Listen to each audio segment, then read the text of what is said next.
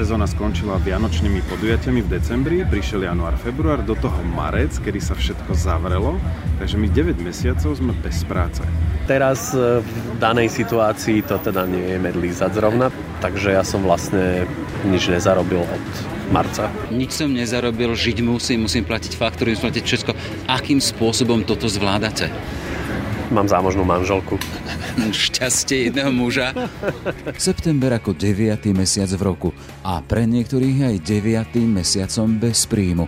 Aj to je realita dnešnej pandemickej doby. Počuli sme dvoch v úvodzovkách robotníkov kultúry, Huliho a Čičiho. Neuvidíte ich na javiskách či pódiách, ale javiska a zvlášť hudobné pódia a ich protagonisti by bez nich stíchli. Práve oni im sprostredkovávajú nástroje, ozvučenie a všetko potrebné, aby sa hviezdy mohli deliť o svoje umenie sú v rade s ďalšími, bez ktorých by hviezdy napríklad neboli nalíčené, či kultúrnym produkciám by chýbala už základná organizácia. Čo žijem? Žijem z úspor, ktoré som si zabezpečila ešte, keď bola práca. Môj muž začal robiť elektrinu, uh-huh. čiže chodí ako account, produkčný bývalý chodí robiť elektrinu. Ja chodím pracovať ešte do jedného virtuálneho štúdia. Jednak ideme z úspor, jednak z virtuálneho štúdia. No a máme deda čo máme povedať? To bola dlhoročná produkčná Jana Mroščáková. Tzv. robotníci kultúry veľmi neveria ani prísľubu 40 miliónov, o ktorých najnovšie hovorí ministerka kultúry, režisér Nikita Slovák. Dojdete k tomu, že tí báli dostanú, ja neviem, 200-300 eur, čo už niektorí z mojich kolegov dostávajú a z toho platia 70 eur sociálku. Takže toto nevedie, myslím si, že nikde. Na Slovensku je okolo 200 tisíc. Nespamätali sa ešte z prvej vlny a už musia čeliť druhej. Dnešný podcast bude malou sondou do ich situácie. Dali o sebe znať v závere týždňa na podujatí Žijeme tu s vami. Je pondelok, 28. september. Moje meno je Jaroslav Barborák. Ráno nahlas. Ranný podcast z pravodajského portálu Aktuality.sk. Teď sme na Vyslom námestí je to akcia, ktorá chce podporiť v úvodzokách robotníkov kultúry. Mám tu jedného z nich pod prezivkou Hulo. Čo sa za ňou skrýva? Dobrý deň. Áno, za prezivkou Hulo sa skrýva práca a živý človek, ktorý robí backline, to znamená prenájom hudobných nástrojov a aparatúry pre muzikantov a pre umelcov to je vlastne gro tohto, toho celého, toho, že backline sa to tak nazýva. Ja sa len pre vysvetlenie pre našich poslucháčov znamená to, ak muzikanti prídu s lietadlom, nevozia si, ty, ty vieme teda, teda, asi najväčšie skupiny si vozia všetko, ale tí menší si nevozia s sebou všetko. Ani tí menší, a koľkokrát ani tí väčší, že vlastne iba sadnú do lietadla, my predtým, samozrejme pred tým koncertom odkomunikujeme s nimi, že čo presne chcú a to ich tu bude čakať na pódiu nachystané. Oni priletia v deň koncertu, urobia zvukovú skúšku, večer odohrajú show, vyspia sa a letia domov alebo na iné e, miesto, kde majú ďalší koncert a my vlastne im zabezpečíme tie nástroje, to znamená bubny, klávesy, gitary, kontrabas, čokoľvek, či je to jazzová kapela, metalová, bez ohľadu. E, to mi jasno, teda som sám muzikant, vám viem, že muzikanti sú veľmi citliví na nástroje. Mm. To znamená, že musíte ich mať prvotriedne, alebo vychádzate im úplne e, personálne v ústrety. Áno, presne tak. Uh, musia to byť špičkové veci. Naozaj, keď je nejaký interpret, ktorý má veľmi obľúbenú svoju elektrickú gitaru, tak tu si vie do lietadla zobrať, ale bubeník alebo klavesexy alebo klavírista si nevie zobrať klavír alebo bubny. Takže ten s tou elektrickou gitarou vie priletieť, ale od nás dostane, dajme tomu, veľmi podobnú náhradnú gitaru, keby mu praskla struna alebo niečo. Takže vlastne dostane tú podporu, tú službu kompletnú, že vlastne naozaj príde, naladí sa a odohra koncert. Jasné. Predsa len aj na tomto námestí v Bratislave sme pre jednu zvláštnu vec, teda sme v tom mimoriadnom čase koronakrízy, nastupuje druhá vlna a chcem sa spýtať, lebo teda zaznievajú zo všetkých možných strán, teda že tí robotníci v úvodzokách kultúry to majú ťažké. Aké ste to mali od toho marca? Od toho marca vlastne sme... E, Veľmi plastické, aby sme si to vedeli predstaviť, porovnať minulosť s tým novým stavom, ktorý prišiel. Trošku vysvetlím širšie, to znamená, že ľudia pracujúci v kultúre nemajú mesačný príjem pravidelný. My síce chodíme do práce, ale nemáme to tak, že máme každý mesiac výplatu a bez ohľadu na to, koľko odpracujeme. Čo odpracujeme, to vyfakturujeme a za to dostaneme svoj honorár. To znamená, že keď dajme tomu január, február máme všeobecne takú akože slabú sezónu, že skončilo i Sezóna skončila vianočnými podujatiami v decembri, prišiel január, február, do toho marec, kedy sa všetko zavrelo, takže my 9 mesiacov sme bez práce. My nemáme, že nejaký iný príjem alebo niečo, že chodím niekde do kancelárie a po víkendoch robíme koncerty. Nie, my robíme iba toto, 100%, 20 rokov. Hej, že vlastne my, toto je naša práca a tým pádom nás to úplne odstavilo, tak sme samozrejme na začiatku nikto nevedel, že či to bude mesiac, dva, tak sme samozrejme počkali, fungovali sme z takého balíčku peňazí, ktorý sme bol ako našetrený na nečakané vlastne príležitosti. Hej, klasický vankúš, ktoré rodiny majú. Mhm. Presne, vankúš, ale ten sa jednoducho jedného dňa minul bolo to ešte, ja neviem, má, jún, júl, je to individuálne u každého z nás. Za 9 mesiacov sa dokáže teda vyvinúť ľudský život a teda minúť aj jeden vanku, že? Bez problémov. A samozrejme, nejedná sa len o to si kúpiť e, rohlík a zaplatiť nájomné akože na zabývanie, ale tam je veľakrát u takýchto z prenajímacích firiem sú úvery, leasingy, prípadne zamestnanci, takže tieto položky trebalo stále hradiť a nehovoria o odvodoch sociálnych a zdravotných a tak ďalej. A toto všetko ten balík jednoducho zhotol a nie, neprichádza mm-hmm. nič nové. No a ako sa takto dá žiť, to mi vysvetlíte? Ťažko, mm-hmm. veľmi ťažko. Hej, ako ste to riešili vy konkrétne? Konkrétne tak, že som musel nejakú časť veci predať, čo sa dalo predať, napríklad dodávku alebo auto a tak, ktorým som vozil tie nástroje na akcie, ale jednoducho som nevedel, či to auto budem zrovna potrebovať. Tak mali sme viac, samozrejme väčší vozový park, takže nejaké muselo odísť, musel som predať niečo zo svojich takých osobných vecí, bicykel, motorka a tak ďalej. Že vlastne som sa zbavoval veci, ktoré som prioritne nepotreboval a nechávam si tie, čo stále dúfam, že bude práca, tak si nechávam tie, čo bezprostredne na prácu potrebujem. Mm-hmm. Ako zažívate alebo vnímate tie správy o tom, že je tu druhá vlna, keď vieme teda, čo ste sami si povedali, čo ste si zažili v tej prvej? Príchod druhej vlny nás neprekvapil. Prekvapilo nás neflexibilnosť úradov, pod ktoré patríme. Či je to ministerstvo hospodárstva alebo kultúry, ktoré sa dozvedá len ako novú vec, že my vôbec existujeme a nejakým spôsobom e, produkujeme, platíme dane, fungujeme a že patríme pod nich a že by s týmto niečo mali robiť. Už je to na dobrej ceste, v zmysle, že už o tom vedia, už vedia, koľko ľudí pracuje v hudobnom priemysle, je to okolo 200 tisíc ľudí, vytvárajú asi 2% HDP v štátnom rozpočte a tým pádom prichádzajú ako nejaké aj impulzy z ich strany, že chcú situáciu riešiť, sa s ním oboznamujú, ale je to pre nich nová vec, čo je trošku zaražajúce a tá pomoc prichádza ale veľmi pomaly. Nie je zatiaľ konkrétne finančná, ale prichádza už tak ako prísľub toho, že to budú riešiť. Hej. Vieme teda, že zamestnanci, ktorým vypadol nejaký čas príjmu alebo podnikatelia mali možnosť obracať sa na štátne úrady, kde dostávali nejaké čiastky. Vy ste sa mohli takýmto spôsobom obracať na pomoc štátu? Áno, aj som to samozrejme urobil ale treba vysvetliť to, že e, tam sa hovorí o sumách niekde od 200 do 500 eur mesačne to pre človeka, ktorý chodí niekde do práce a má výpadok, tak si vie predstaviť, že z 500 eur mesačne bude fungovať ako normálny človek, ktorý platí nájomné a prispieva do rodiny. Ale niekto, kto má e, firmu, túto rentalovú firmu, tak tam sú úplne iné náklady, lebo tam je celá réžia tých leasingov, úverov a to všetko, čo sa vlastne dalo iba odložiť, ale nedalo sa to zastaviť, zrušiť. Takže tam sú e, réžia firmy zvukárskej alebo tej našej je oveľa vyššia ako bola doterajšia pomoc. Hej. Čiže dnes sme v štvrtok popoludne, tu akcia Žijeme, sme tu. Čo týmto chce dať verejnosti na známosť? Že tu sme. Že, že, že sme prežili? Zatiaľ ale že kultúra nie je len známa tvár z obrazovky, jeden spevák alebo známa skupina, že za tým je x ľudí, ktorí takisto potrebujú pomoc, potrebujú, aby sa o nich vlastne vedelo, aby si to uvedomili kompetentní, že vlastne týmto ľuďom, keď dnes pomôžeme, tak neskončia na sociálnej podpore, ale budú, prežijú a budú o rok, o dva, o tri budú ďalej pracovať a tie peniaze nejakým spôsobom štátu vlastne vrátia naspäť. Vyrobíme tie peniaze naspäť. Hej. Je čerstvá informácia teda z úz ministerky kultúry, že kultúra by mala dostať nejakých ďalších 40 miliónov. Je to pre vás nádej, alebo je to čiastka, ktorá pôjde skôr po štátnej linke do štátnych inštitúcií. Ako to vnímate? Ako sa to prerozdelí, naozaj neviem, ale pre nás je každé toto číslo, každá tá informácia nádej. Áno, je to nádej. Dobre, a ako sa cítite v koži toho robotníka kultúry? Predsa len každý si myslí teda, že tá kultúra to je čosi to vysoké a nepozera na tých v úvodzokách robotníkov, ako hovoríte. Ste spokojní vo svojej pozícii? Áno, ja robím prácu, ktorú som chcel robiť celý život a mhm. preto s tým nechcem ani teraz prestať, že chcem prekonať túto krízu aj s partiou ďalších ľudí a my v tom chceme pokračovať. Dobre, toľko teda Hulo, môžeme aj civilné meno? Moje meno je Hulo Fandovský. Všetko dobré, nech sa vám darí. Kontinuálne prechádzame vo firme Backline, ktorá zabezpečuje hudobné nástroje, všetko potrebné na to, aby mohol byť koncert. Uh, rozprávam sa s pánom. Volám sa Čiči, to je moje umelecké meno, lebo kedysi sme mali kapelu, ale myslím, že všetci, čo pracujú v našej firme, tak niekedy mali predtým kapelu. A to sme si tak nejak nechali tieto pseudonymy umelecké.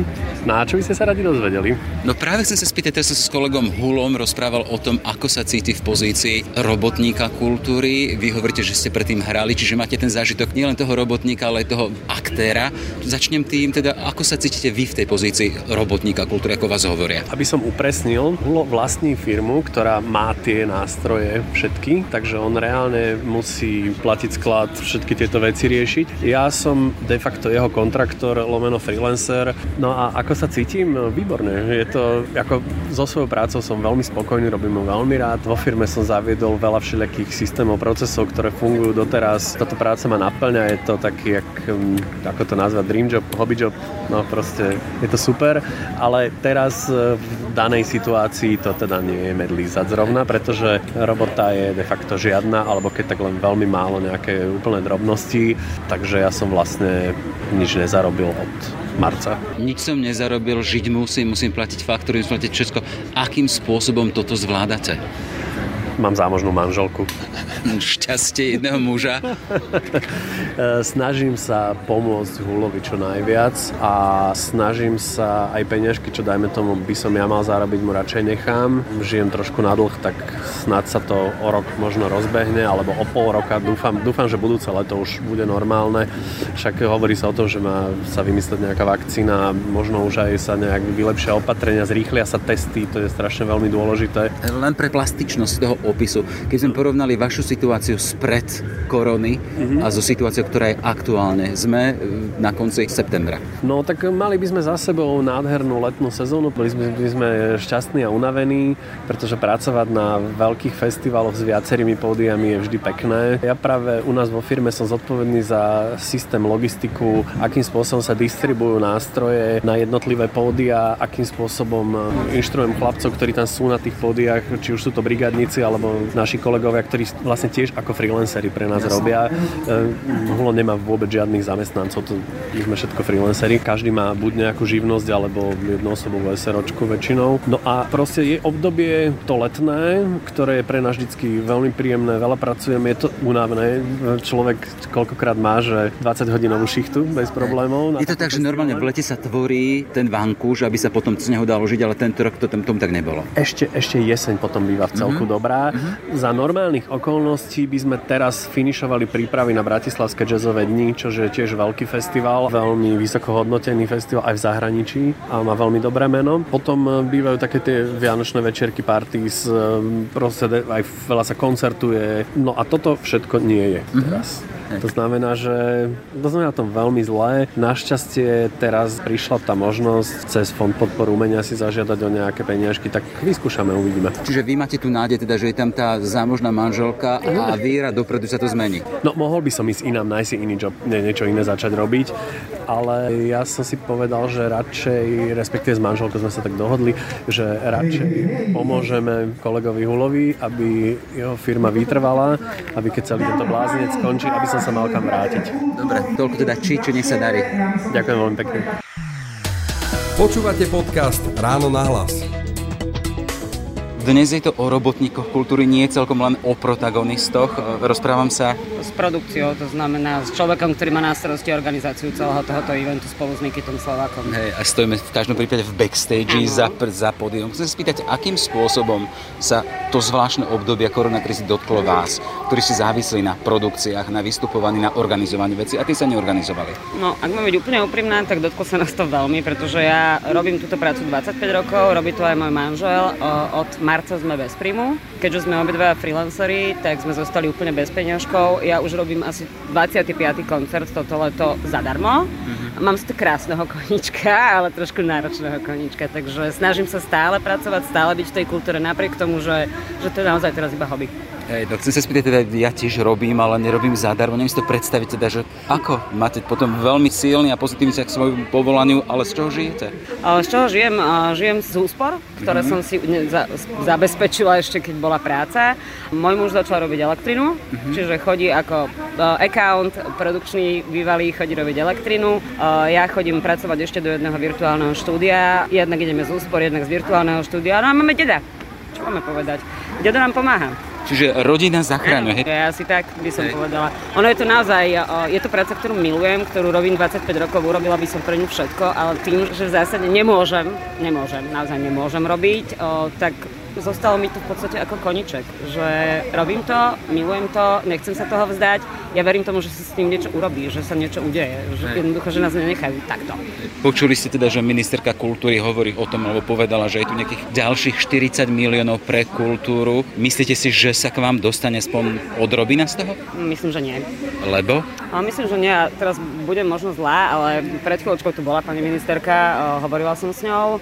My sme freelanceri. Neviem si predstaviť, akým spôsobom to rozdelia, lebo to sú ľudia, ktorí sú naozaj že samo zarábajúci. Som síce SROčkár, ale som sama SROčka a ja, ja si neviem predstaviť, ako chcú tieto peniaze rozdeliť, lebo viem, že tam chodia, chodí tam Únia, chodí tam kopec umelcov za nimi, ktorí tam chodia, ale podľa mňa, teda každý, každovládne obdobie ty istý a jednoducho ja, ja som nikdy nič nevidela, žiadnu pomoc. A ja neverím tomu, proste im neverím. Mm-hmm. Neverím. Neverím. A keď si to už len zoberiem, že 20 miliónov majú rozdeliť medzi, ja neviem, 250 tisíc ľudí, to no, vychádza tak. okolo 90 eur na osobu. Nehovorím o tých 40 miliónoch, ale... ale no, 20 no, má ísť na šport, tak. nám zostane 20, takže keď sprostá matematika, keď nepustí, videlím si to no, 250 do tisíc deleno deleno koľko? 20 miliónov, či opačne, no, čo nám zostane? 130, 200 eur? No, elektrika má stojí 151, takže od, ťažké, veľmi ťažké. Hey. Akože pani ministerka, ja verím tomu, že urobí všetko preto. Je fajn, je to milá žena, prvýkrát som dneska bola osobne, absolútne tomu chápe. O, a neviem, či som asi prvý človek, ktorého stretla z reálneho života, z takéhoto, lebo bola z toho dosť zaskočená. Ale veríme, že niečo urobí. Len treba počúvať aj nás, takých tých obyčajných ľudí. Treba naozaj počúvať tých robotníkov kultúry, lebo my nie sme takí, že sa budeme chodiť pretrčať a budeme rozprávať, že potrebujem, nemám. My sa zoberieme a ideme pracovať inde. A moja, moja teraz akože otázka, napríklad týchto 250 tisíc ľudí, ktorí sme zvyknutí makať non-stop. Sme, máme vysoké školy, vieme manažovať, milujeme túto robotu. Všetci nás posielajú, že máme ísť do potravín, vykladať tovar. Ja nemám problém ísť vykladať mm-hmm. do, do potravín tovar, ale nech si uvedomia, že keď pôjdem ja vykladať ten tovar a mám vysokú školu, mám vzdelanie, tak asi niekoho nahradím. Niekto, kto nemá vysokú školu, nemá vzdelanie a ten človek zostane štátu na krku. Ja nie. Ja si tú prácu nájdem a ja nemám problém naozaj robiť hocičo. Akým spôsobom vnímate aj to samotné pomenovanie, že ste robotníci, robotníci, robotníčka kultúry? Sú tu protagonisti? A... Ja sa za to vôbec nehambím, ja som na to hrdá, že som robotník kultúry. Mm-hmm. O, OK, pomenovali sme možno, pe, možno pejoratívne sme to dali, že robotníci kultúry, lebo sme vrstva manažéri, technici, osvetľovači, vrátnici, upratovači, sme tam všetci, tiež sme kastovaní, hej. Sme, že jeden je na spodnej, na spodnej úrovni, niekto je nižšie, niekto je vyššie, ale, ale všetci sme robotníci. A kto nie je robotník? Každý robí preto, čo vládze, čo môže. Ja nosím zábrany, no, zbieram odpadky, ja nemám problém robiť čokoľvek. Len nech mi dá niekto možnosť pracovať. Sme na začiatku ďalšej, druhej vlny. Vy hovoríte teda, že žijete zo zásob, máte toho starého ja otca. Ja už nemám zásoby. Už ani Ale starý máte toho nemá, starého už otca. ani starý otec nemá zásoby. A tá moja otázka smeruje do budúcnosti, že ako to vidíte ďalej, že ako budete žiť?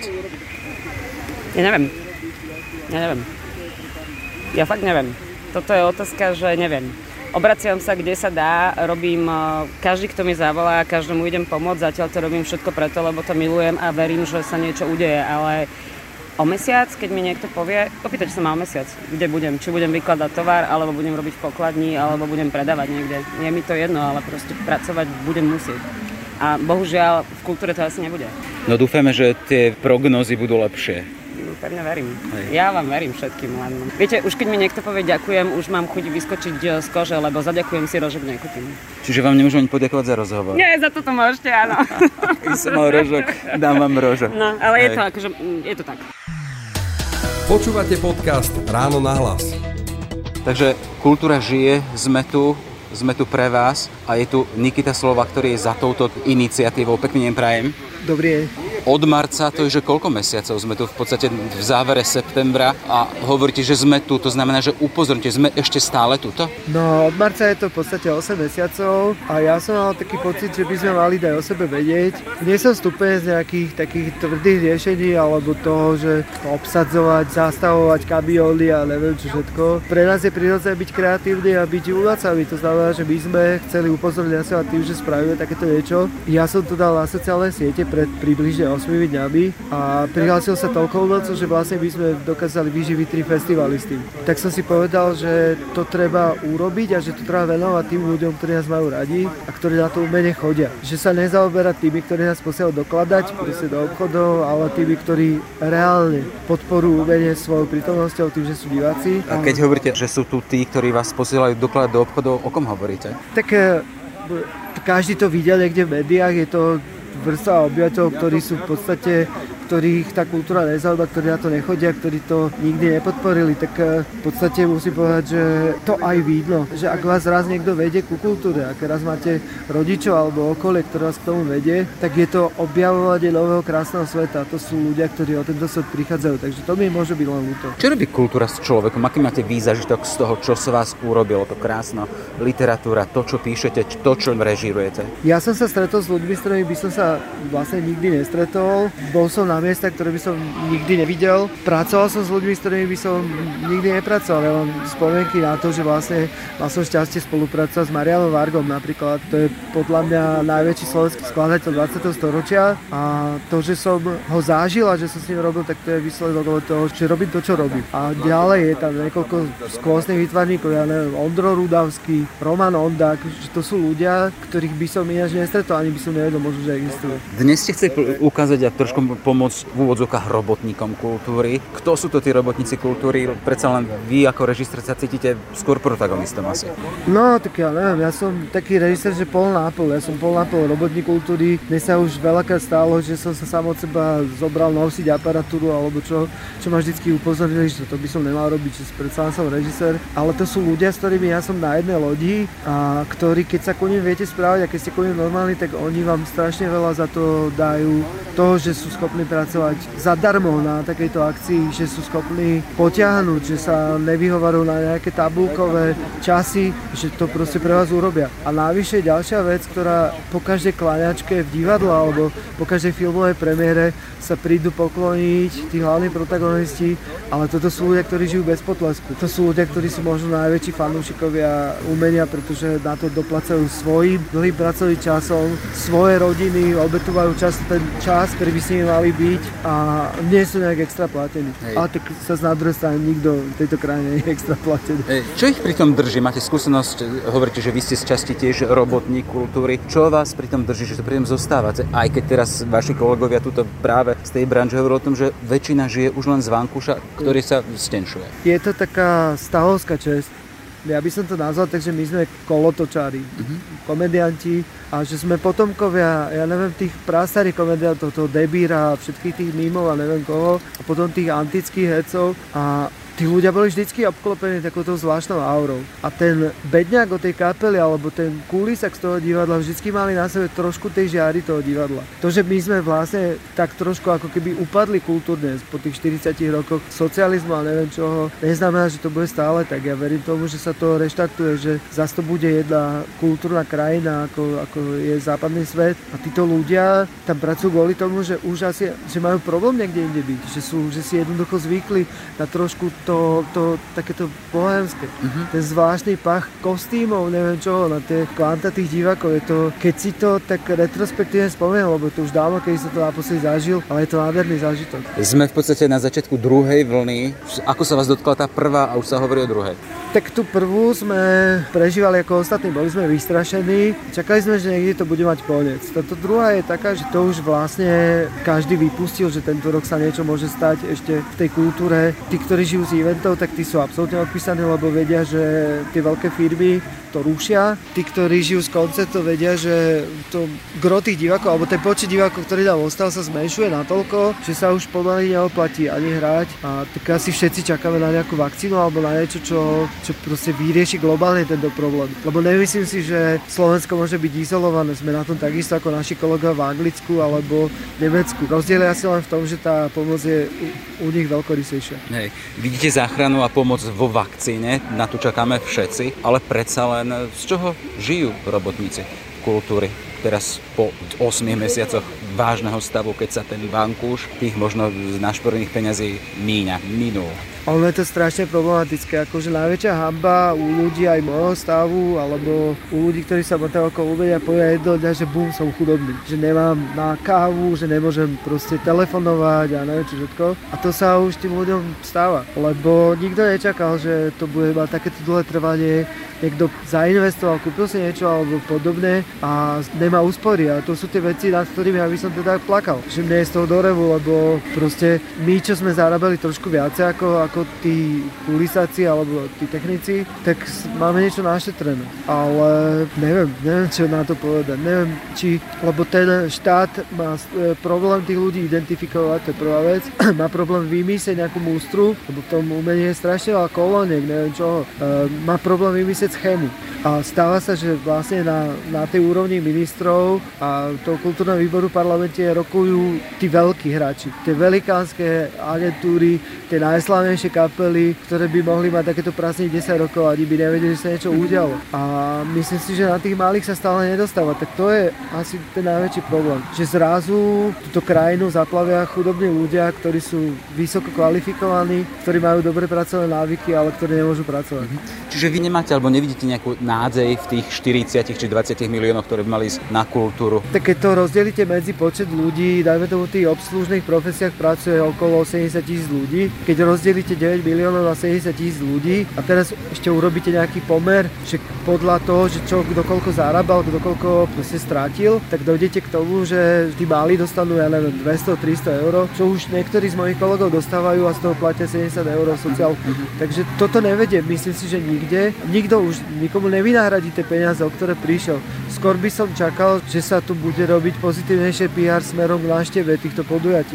Že sa budú dodržať predpisy, že sa bude brať ohľad na to, že kde, ako sa to dodržiava na ten druh publika. Lebo to najhoršie, čo sa stalo, bolo pre nás to, že plošne sa všetko začalo zakazovať a to nie je v poriadku. Nemôže jeden deň človek, taký hygienik okresného formátu zakázať v nejakom meste všetko, bez toho, že koľko tí promotéri investovali do reklamy, lebo to sú veci, ktoré musí zaplatiť. A druhá vec je taká, že ani nerozmýšľajú o tom, že vlastne keď neštátne divadla prídu na polovicu svojej kapacity, tak e, sú není ani na nule.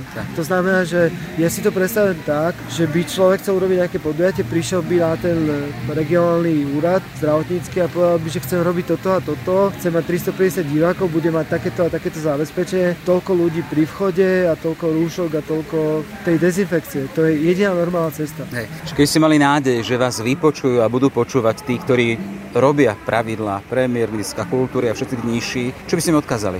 Nech, nech nenechajú padnúť kultúru, pretože krajina, ktorá príde o svoju kultúru, tak stráca tú nálepku národa. Pretože celý čas bola kontinuita, aj cez vojnu sa hralo divadlo, vždy a všade. Aj cez vojnu boli koncerty, aj cez vojnu boli výstavy, ale takáto pustota, ako je teraz, tak vlastne nenastala ešte nikdy. Ja sa preto aj týmto podujatím snažím trošku urobiť to, že, že koncertovať treba. Že jednoducho, že to nemôžeme zabaliť, že nemôžeme si povedať, že ten rok vynecháme za ten rok sa tí ľudia odnaučia chodiť kdekoľvek a my môžeme teda naozaj dokladať tých obchodiakov. Všetko dobré vám prajem a nech nemusí dokladať tých obchodiakov. Toľko teda Nikita Slovak. Pekný deň. Ďakujem pekne. Ráno nahlas. Ranný podcast z pravodajského portálu Aktuality.sk. Sme v závere. Aj tento podcast vznikol vďaka vašej podpore, za ktorú sme vďační. Pekný deň želá Jaroslav Barborák. Všetky podcasty z pravodajského portálu Aktuality.sk nájdete na Spotify a v ďalších podcastových aplikáciách.